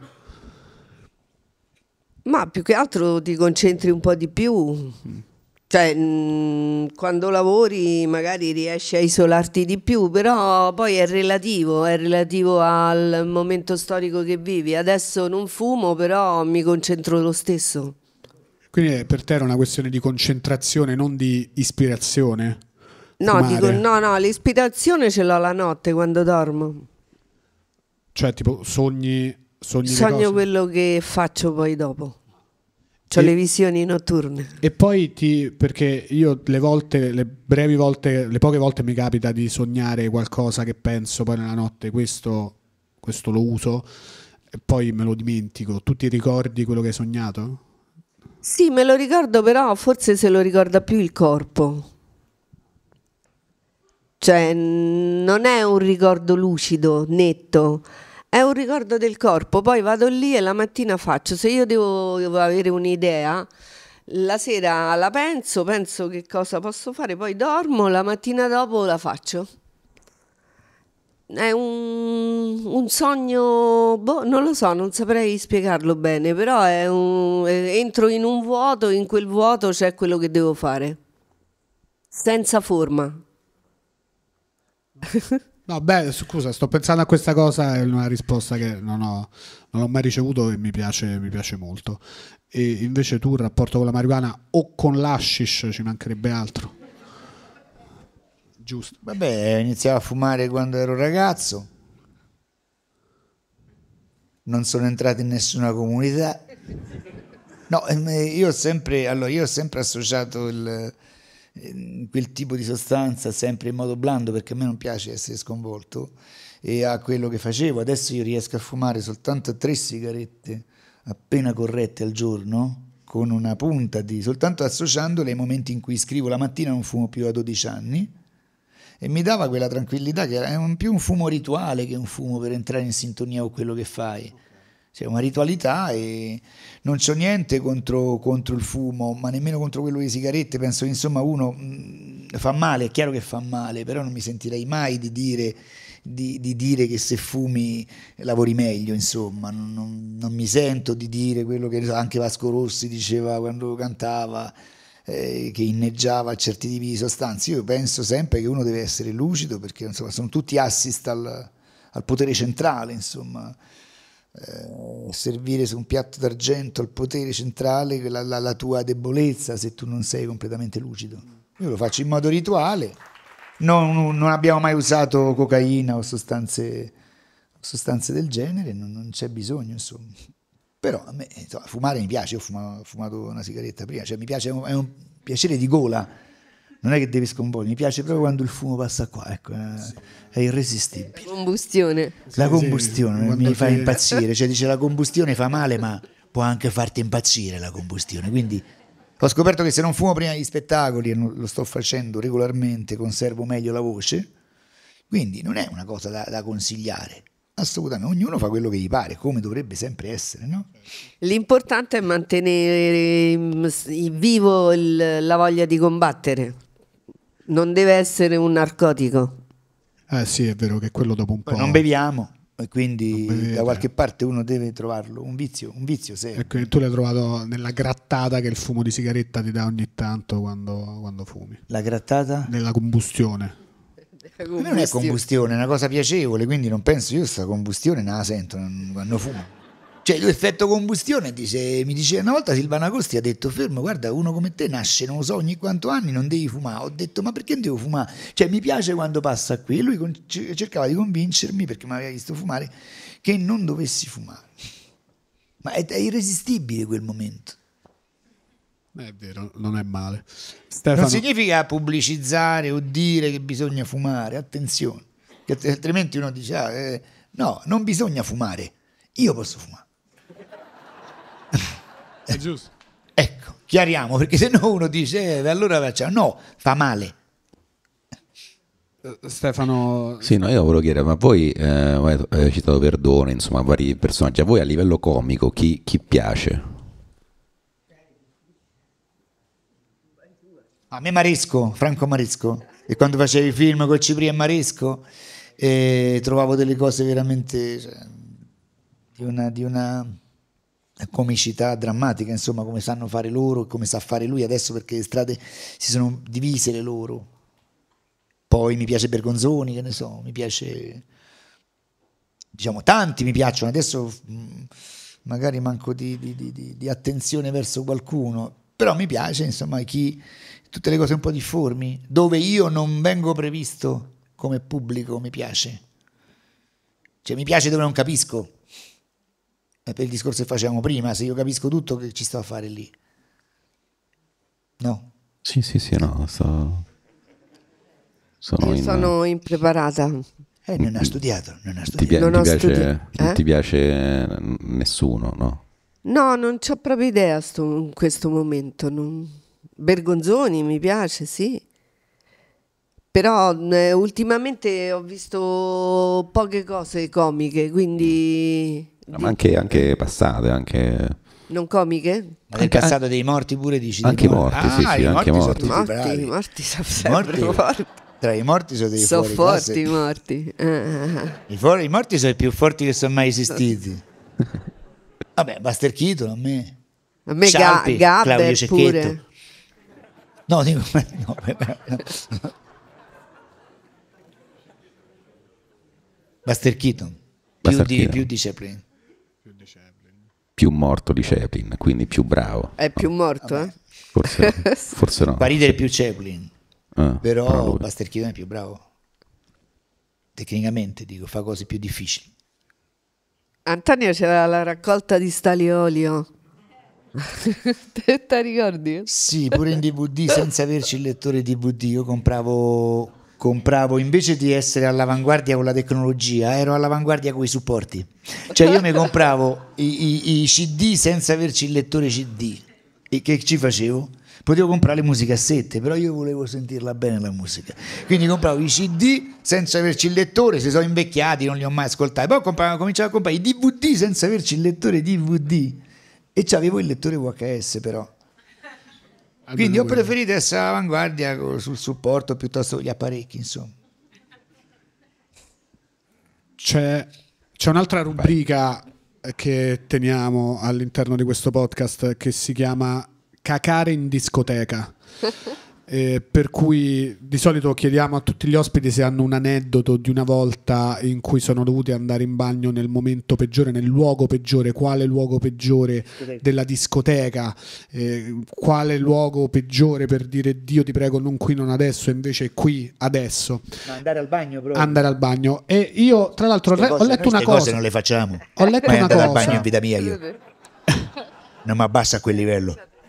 Ho letto una cosa sul tuo Wikipedia tra curiosità, per cui l'attacco a questa domanda, a questa rubrica. Antonio, non so se è Antonio Rezza è un attivista per la sensibilizzazione per l'incontinenza fecale acuta congenita. Possibile anche che ci sia scritto questo su Wikipedia, eh? No, Cioè, infatti, sul nostro È c'è scritto tutto. quello che non è vero. Ah, e noi cerchiamo disperatamente, testimone Tamara, di farlo cambiare e non lo cambia. È uno È strumento veramente impossibile. fascista su Wikipedia. Scrivono quello che vogliono loro su di te. E non infatti- è vero, io ti dico lo cambi, no, non si può cambiare. Che- che- perché non si può cambiare? E sono io. Quindi è possibile, è possibile che ci... La foto, non voglio quella foto. No, non si può cambiare la foto tua. Ma chi cazzo Quale c'è? foto? La foto che non mi piaceva a me, Ah. stavo male. Diciamo, ognuno ha le sue debolezze. Comunque, c'è, è poss- c'è scritta Ma- su è- è curiosità, c'è scritta questa cosa. Infatti, ti volevo chiedere, ma E perché prima chiedi a lei perché è- è- andare in discoteca è... cacare in discoteca? Non deve essere per forza una discoteca, è però il luogo peggiore, momento peggiore, qui dici ti prego, Dio, non ora. E invece, eh, ma è una. No, dare questa immagine così poco poetica di noi. Io ce l'avrei pure. No, poi è bello tu ce l'hai?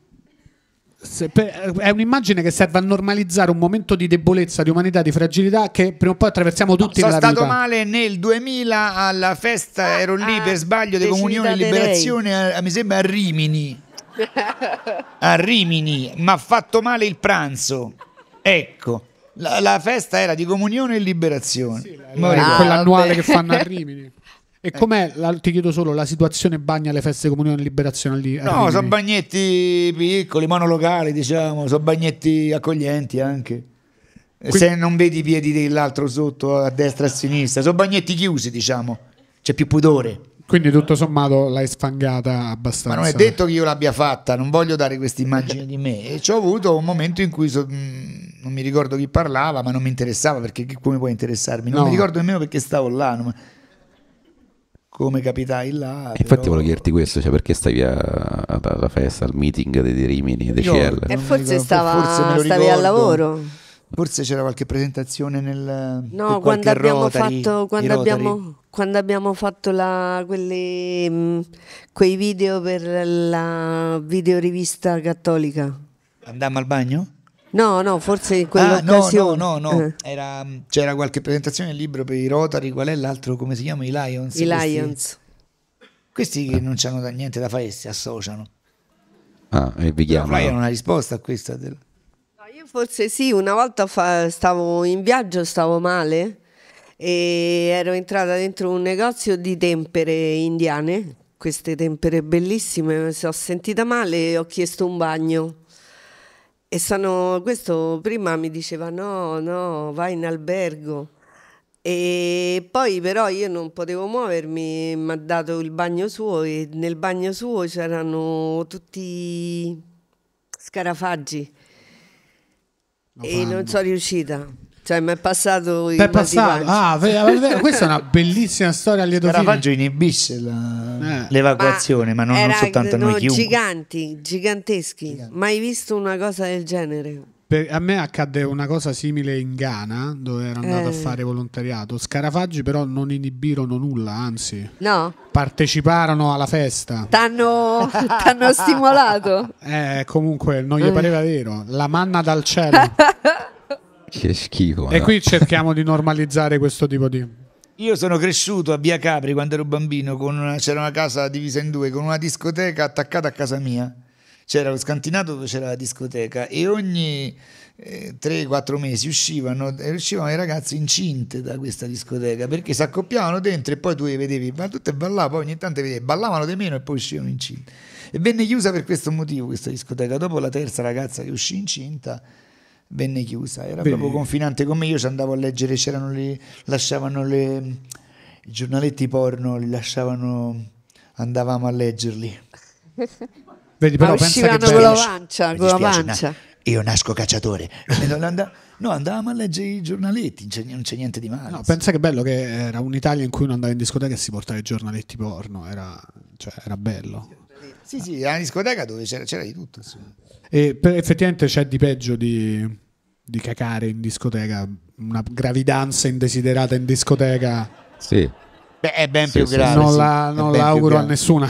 Ma poi Peggio uscivano ancora. già con la pancia. Quello è incredibile, Eh, quindi un miracolo a tutti gli effetti. No, non è che uscivano con la pancia, non è che tu guardavi sempre la persona se giorno dopo giorno cresceva la pancia, all'improvviso ti accorgevi che c'era la pancia, quella non è che è rimasta sotto finché non è venuta. No, certo.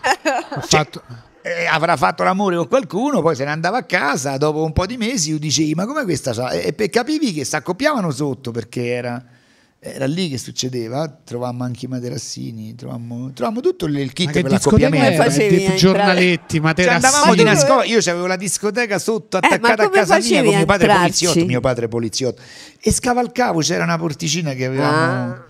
E andavamo lì quando loro non c'erano di giorno, senza musica, a fa finta che ballavamo, facevamo 10, 11, 12 anni, insomma. Bellissimo, c'erano i materazzini in discoteca. Questo forse è bello anche che non succeda più Sì, col, infatti. col senno di poi. Prossima rubrica abortire in discoteca. Vediamo che esce fuori.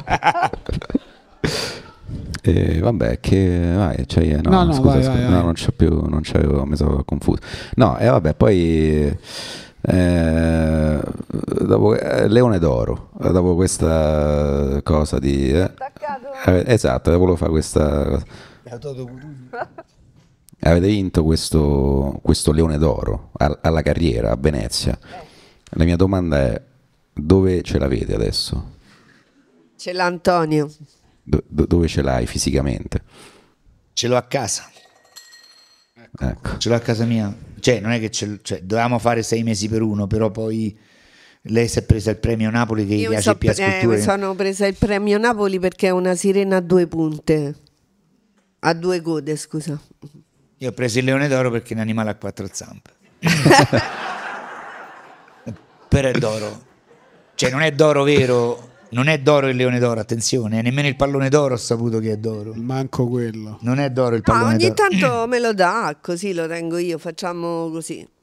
Facciamo 11 Ma mesi io, eh. uno lei. Cioè il- All'inizio abbiamo fatto sei mesi e sei mesi, poi era una rottura di scatole.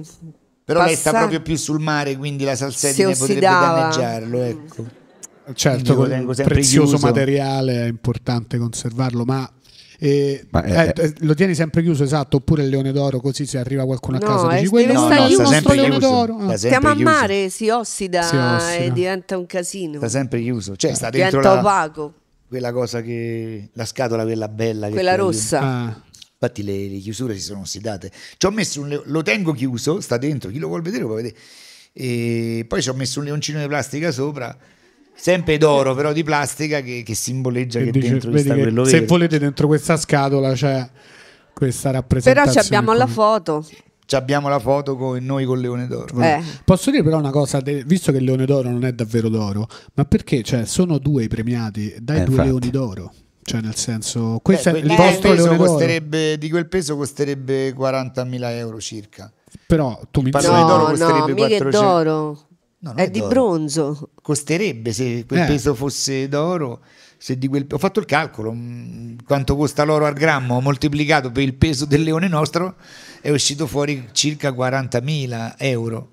Non ce Però l'hanno non è ma- mai dati i due premi. sempre uno. Sempre Il uno. premio è indivisibile. Volevamo farne fare uno in 3D per avercene uno per uno, però hanno detto no perché squalifichi l'importanza del premio. Il premio è uno. No, noi ci hanno dato recentemente il premio Satira Forte dei Marmi, Due. Due. plastica, Sì, diciamolo. Sì, eh, beh, è bello però. E c'erano anche altri Ma due. extra. Due, l'hanno lavorate dati. insieme Perché e due ve l'hanno due premi. Eh sì, sì, siamo due, quindi ci hanno viene. due, eh, ci tutte e due a casa ci abbiamo. Pure noi certe volte quando era un premio No, targhe, mai. sì, ce l'hanno No, data- Le targhe. Le- No, no. le targhe, Mai. le targhe è un premio sempre. Il gabbiano d'oro era uno. Gabbiano eh, sono gli animali, gli animali, animali sono, sono- sirene, leoni, gabbiani uno, perché è una creatura mitologica Sì. una. Gabbiano mitologico, vabbè, adesso non esageriamo. Non esageriamo. Voi ancora niente animali? Eh, No, però il premio abbiamo- Satira Forte dei Marmi è una cosa di alta, fauno, un è un fauno. fauno che non è proprio un animale. Due fauni. Due Due fauni, fauni. belli, bel Poi premio. abbiamo una ciabatta che una c'hai tu, ciabatta ce l'ho io e te c'hai un microfono. E c'è un microfono. Vabbè, la Ah, ciabatta e il vabbè, però microfono. pure a voi uno uno. Sì, sì, Ah. ciabatta e microfono uno Sì, e sì. uno. c'hanno- Pure là ce ne volevano da due. Vabbè, lasciamo. Questa è una cosa nostra. E poi ci dovrebbe Sì. arrivare il bottone d'argento di YouTube, pure quello non è Uno, d'argento. uno. Uno solo, Uno sì. solo. Sì, sì. Eh, Stefano, siamo in chiusura. Stiamo se chiudendo. puoi fare Eh, le ultime, se puoi sparare le ultime pallottole. che altro? Vabbè, mo che, che fate adesso, sto periodo? Io questa la so. Adesso. In generale. no, sì. adesso state. Questo si collega alla domanda di prima. Trilogia al, va- al vascello, tre spettacoli. Che sono questo, me lo dovete ricordare. Amistade. Amistade, foto finish Ubris. E come. Cioè, tre spettacoli durante tutto dicembre al vascello, è un po' uno, un po' l'altro. Una settimana amistade, 10 Ok. giorni foto finish e 13 giorni Ubris. Vedi, vedi, mo, mo sto rosicando. Dal perché- 12 dicembre al 14 gennaio. Con pure la serata di Capodanno. Oppure Capodanno dove facciamo l'asta al buio, fa una serata particolare. Bello. Vedi, mo per fortuna Ubris già l'ho visto così. me- Com'è- me com'è ne la vengo a sta- Eh, ma è cambiato Gli altri due. Ubris. eh. È cam- Eh, dalla porta entra sempre gente diversa. No, è cambiato veramente, cioè cambia. in con- Eh, cioè. È cresciuto. Ma infatti questa Cambia. è l'altra cosa, uh, 40 giorni, prendi un teatro, 40 giorni, spettacolo, spettacolo, spettacolo, quanto cambia dalla prima replica all'ultima replica? Tanto, è bello. All'inizio Cresce. tanto, poi quando adesso fotofinish è sempre lo stesso Sì. se lo rifai per, per- per dieci anni. Cioè, all'inizio, nei primi mesi cambia tantissimo, cambia proprio la- l'armonia, diventa più rotondo, insomma, meno, meno spigoloso.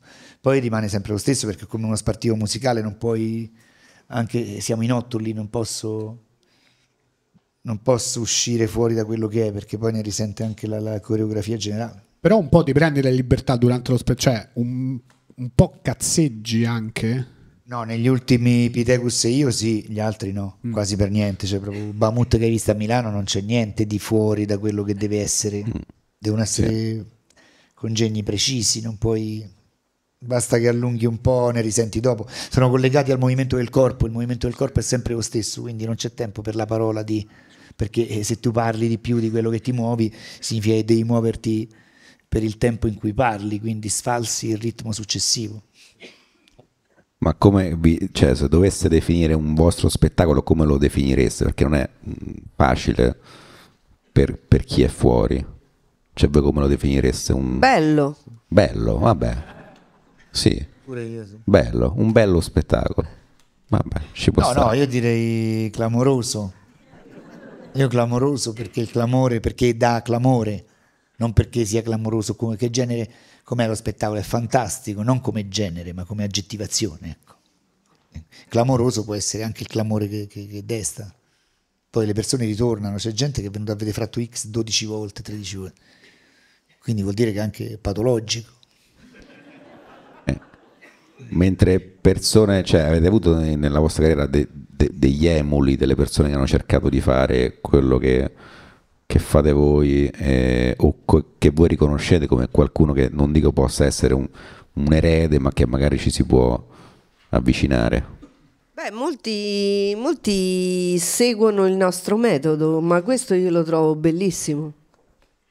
Cioè ci fa onore, anche perché è un metodo di eh, contaminazione, di libertà di espressione. Poi copiato proprio nessuno. Non lo so. Copiare, alla, copiare quello che fa lei è, È più difficile, copiare certi atteggiamenti miei è più facile, ma non perché sia più facile, però ecco, non, non è che fa bella figura chi lo fa. Quindi è sempre, cioè ricordare qualcuno, specialmente quando, quando sei giovane, non è che una cosa bella per chi lo fa, perché quando sei giovane devi cercare, quando sei giovanissimo, cercare una tua strada, poi se capisci che non ce l'hai puoi adattarti a quelle che sono le idee degli altri, ma è doveroso mettersi alla prova per vedere se uno ha o non ha talento, quella è una responsabilità morale che ognuno deve infliggersi, insomma, non puoi negare di avere in partenza di avere un talento, poi se non ce l'hai pazienza. Quindi quando vedo queste, queste fotocopie, che non è che possono prendere l'impianto estetico di Flavia e ricopiarlo, lì scatta la denuncia, però se uno fa qualche cosa, perché è tutto depositato, e nemmeno possono citare i testi che scrivo io, però se col corpo qualcuno lì per me è uno sbaglio, insomma. Non, non Però anche tante imitazioni ci sono tue, cioè nella, nella stand up ogni tanto se vuoi fare l'imitazione però far vedere che sei una persona comunque di cultura fai rezza e di solito fanno tutti che si mettono la maglietta sopra la testa e provano a fare la vocina con risultati altalenanti dico la verità però ci sono un po' di imitazione però quello non è copiare quello è un omaggio omaggio. Certamente, un conto è l'omaggio, però un conto è, sì, è diverso. Beh, è meglio, da- che, è meglio che imitano la nostra dinamica, però, che, Dici- che imitano i gesti. Io penso che... mm, La dinamica produttiva anche, cioè essere Ma padroni pure di quello che fa, ideologica, insomma. E anche sì, di quello che pensiamo, quello perché No, proprio fisicamente il modo di strutturare il, il lavoro, il modo creativo, è meglio così. Poi dentro ci mettono quello che gli pare. Certo quella che però mi sa che è la cosa più difficile da, da copiare la cosa più difficile da imitare perché è la cosa che, Vabbè, la, ribellione, la ribellione quando hai 20 anni è genetica, non è un merito. Tutti siamo ribelli quando abbiamo 20 anni perché è proprio il corpo che ce lo consente. La ribellione va mantenuta dopo i 30, dopo i 40, quando cominciano le- eh, i problemi di, di- di autosostentamento, quando c'è la paura di non riuscire a fare questo perché non c'hai i soldi. Lì non bisogna piegare la testa, secondo me, bisogna continuare a ribellarsi fino alla fine perché insomma i giovani ribelli io non li considero nemmeno. Come dico in Ibris c'è, Ubris c'è una battuta bellissima dei giovani l'unica cosa che mi addolora è che non riuscirò a vederli morire tutti. Eh, questo è quello che penso dei giovani E allora forse su questo augurio, questo pensiero, un altro applauso. Flavio Mastrella, Antonio Rezza. Tutto dicembre al Teatro Vascello. Fate un applauso anche a Stefano Rapone, Tutti. Daniele Tinti. Snodo. ah, posso dire Club. un'altra cosa che noi probabilmente abbiamo due appuntamenti prima del vascello alla nuvola Ah, E l'8 io presento il libro eh, nella sala, non so quale sala Eco, Valerio Mastandrea. E il 10 abbiamo un appuntamento io e Flavia per parlare degli spettacoli nell'Arena Robinson, sempre alla nuvola. 8 e 10 di 8 e 10, dicembre, c'è l'Immacolata Concezione. certo. E la Cosa dei festeggiamo racconti Che c'è? quelli de... dalla ma- nuvola. Scusate, abbiamo un problema nostro da Radio risolvere. presenta racconti dei Baschià. Ah, c'è anche Andrea, Andrea, eh, oddio il cognome. Andrea del Monte. Andrea Del Monte? Sì. Andrea Del Monte presenta i racconti di, ba- di Bansky. Ba- no, Ba- Bansky, a me mi piace Bansky. No? No, Cioè, io non lancerei mai i fiori. Non lancerei mai i fiori. Lanceresti i fiori? Mai. Che lanceresti? Beh, i pallottole. Eh, certo. Da me A mano. È meglio. Certo. Fa- giusto. Fanno C'è comunque. sta retorica del fiore, non, non mi convince proprio. No, ci Sì, sta. è un imbroglio. no? Ma senza conoscerlo, ho visto solo i fiori e Bansky. Ho detto, ma che Ma- sta a lanciare i fiori col passamontagna? non è illegale lanciare i fiori. Vero. No? Sì, sì, no, è vero. E allora un altro applauso. ciao a tutti, Grazie. ciao a tutte, ci vediamo alla prossima puntata. Grazie a voi, grazie, Ciao. grazie a Stefano e Daniele.